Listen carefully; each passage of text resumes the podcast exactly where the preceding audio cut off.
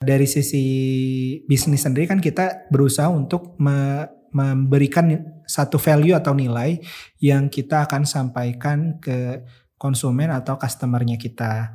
Nah, tentu dalam memenuhi nilai tersebut, entah itu dalam bentuk produk atau jasa, ada beberapa hal yang bisa kita kerjakan sendiri, ada yang beberapa hal yang bisa di cover oleh orang lain.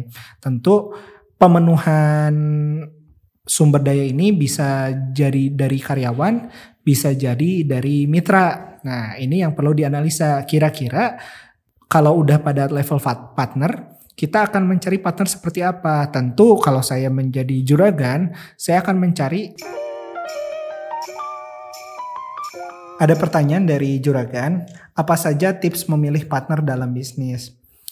Uh, pertama, dari sisi mindset dulu ya ini mirip seperti uh, menambah sumber daya manusia di dalam tim. Hanya statusnya mungkin bukan sebagai karyawan, tapi statusnya sebagai mitra ya atau partner yang disampaikan pada pertanyaan ini.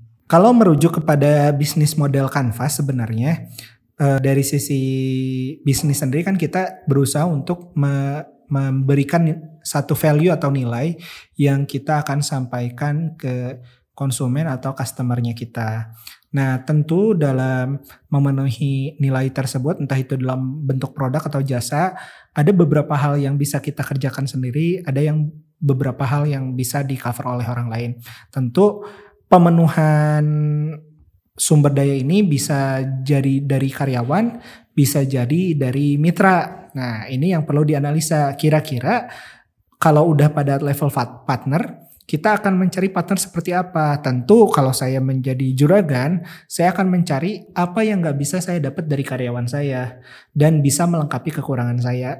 Bukan yang justru dari sisi skill set atau kebutuhan mirip dengan saya karena buat apa ada dua orang dengan skill set yang sama dalam satu tim. Justru kita akan cari partner yang bisa saling melengkapi. Tadi eh, kaidah berpikirnya mungkin ada nggak uh, satu sumber daya yang bisa kita penuhi. Dan apakah pemenuhan ini bisa kita dapat dari karyawan atau dari mitra atau co-founder mungkin kita akan nyebutnya seperti hal tersebut. Nah, pemenuhan ini tentu punya konsekuensi kalau kita jadi karyawan, tentu kita harus ada konsekuensi menggaji dan sebagainya ke depannya dan kewajiban-kewajiban perusahaan terhadap karyawan pada umumnya. Kalau dengan mitra mungkin lebih lebih besar seperti itu, tapi kita juga bukan hanya berbagi kewajiban dan hak, tapi juga tanggung jawab bahwa peran bertanggung jawab terhadap keberjalanan dan kebaikan perusahaan itu kita bagi juga dengan partner kita. Kurang lebih seperti itu. Jadi uh, dilihat apa yang tidak terpenuhi